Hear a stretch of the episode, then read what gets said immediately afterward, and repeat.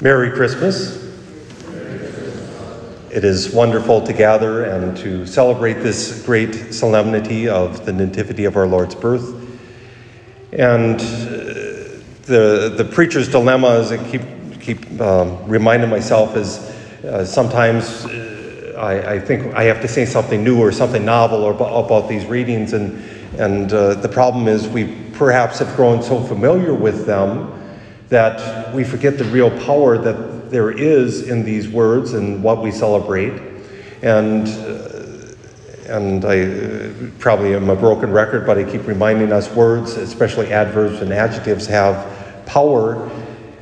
And we just sang or, or recited one. Today is born a Savior.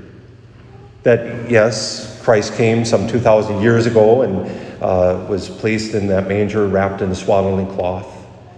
But today, he's born. Born again for us, born for us. And uh, it is with great joy that we, uh, that we celebrate. When we look at this nativity story as uh, St. Luke records it for us, uh, as I said uh, at the beginning of Advent, there's St. Luke is very careful. He wants us to know the historical context. And for, I think it comes down to one massive good reason, and that is because Christ came in a very particular time and place. It wasn't like the other, the, the false gods and the Greek gods and Roman gods and all those that just kind of sprang into being, or, or well, where their fathers come from, or where, where, where did they come from? And where, here, as we heard at the, uh, the Mass, uh, well, for the evening, the Eve Mass, we heard the genealogy according to Matthew.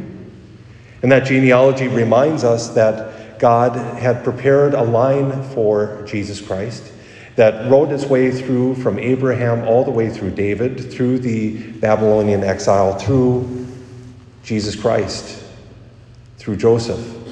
It shouldn't disturb us, by the way, that Joseph is a father, foster father and not a biological father, because as uh, those who study Roman and, and Greek history would know, so often that was the case for the kings and the emperors. They were adopted or, or named emperors, and yet they had some lineage going on that they, they had a claim to this. And so St. Luke begins with this decree from Caesar Augustus to enroll. And so often we have this pious thought that of Joseph going down from Galilee, Galilee to Nazareth and there um, not able to find room in the inn. And I hate bursting bubbles, but I, I find it interesting and haunting to think about if uh, if it's correct, uh, scripture theologians tell us that the word for inn we have twice in the Gospel of St. Luke, and both times it seems to be referring to the guest room of a family, a private family residence, that, that where the guests would stay. Because St. Luke uses another word for inn in the, the parable of the Good Samaritan, if you remember that. Jericho was a large city. It probably had multiple inns. Bethlehem was very, very small.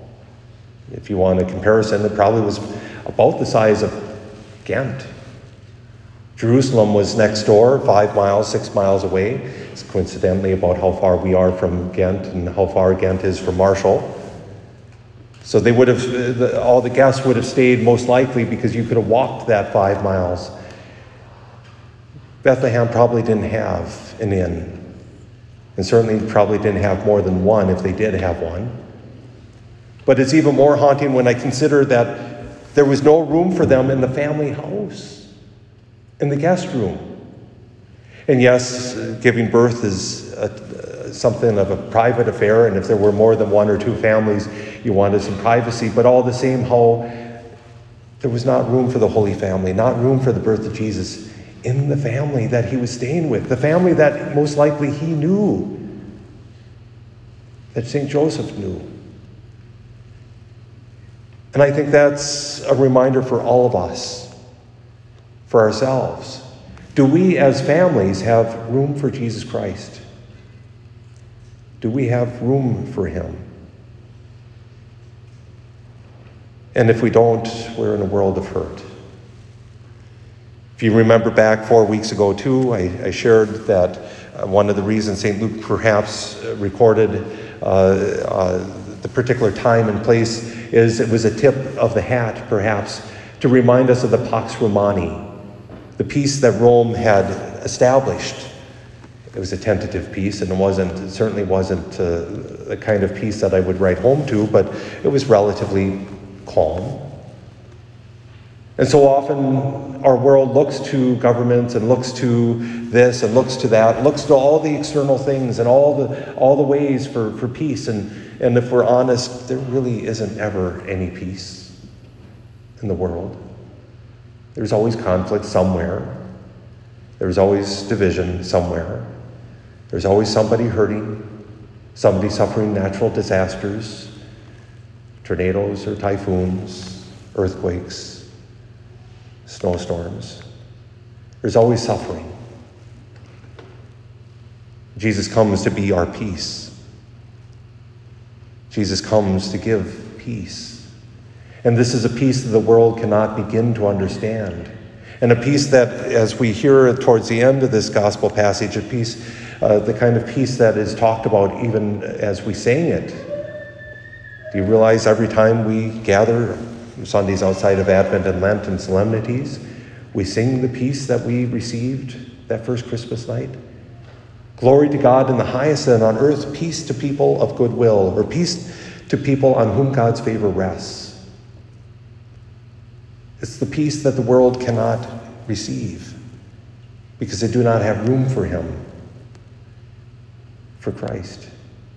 But it's a peace that we receive. And I think it's telling that the first witnesses, besides, of course, St. Joseph, Blessed Mother, really, she was a participant and not really a witness, if we're honest. The first witnesses to the birth of Jesus Christ were shepherds, the lowest of the low.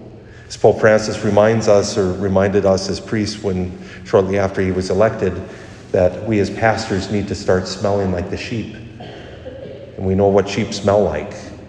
They don't smell like grass, they smell like the exhaust of grass so often. The shepherds in the days of Jesus were the outcasts, they, they were the lowest, they were the ones who were looked down upon. Their witness meant nothing.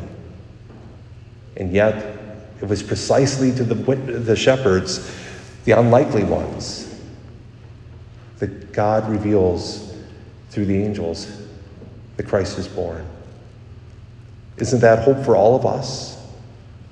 Isn't that hope that we can establish and have a place for peace in our hearts? That if even the shepherds, the lowest of the low, can receive Jesus Christ, we too can receive him. We too can have that peace. This is a great night because Christ is born for us. Christ comes to us as peace, a peace the world cannot understand.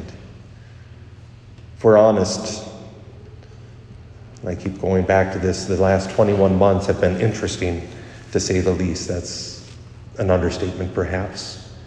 We've seen our world divided by a number of things. We've seen our, our country divided by a number of things. We've seen it hurt by this virus. We've seen it hurt and, and lacking so many areas. We see the economy and various other things struggling, people out of jobs. If we look at the world, we're not going to find peace.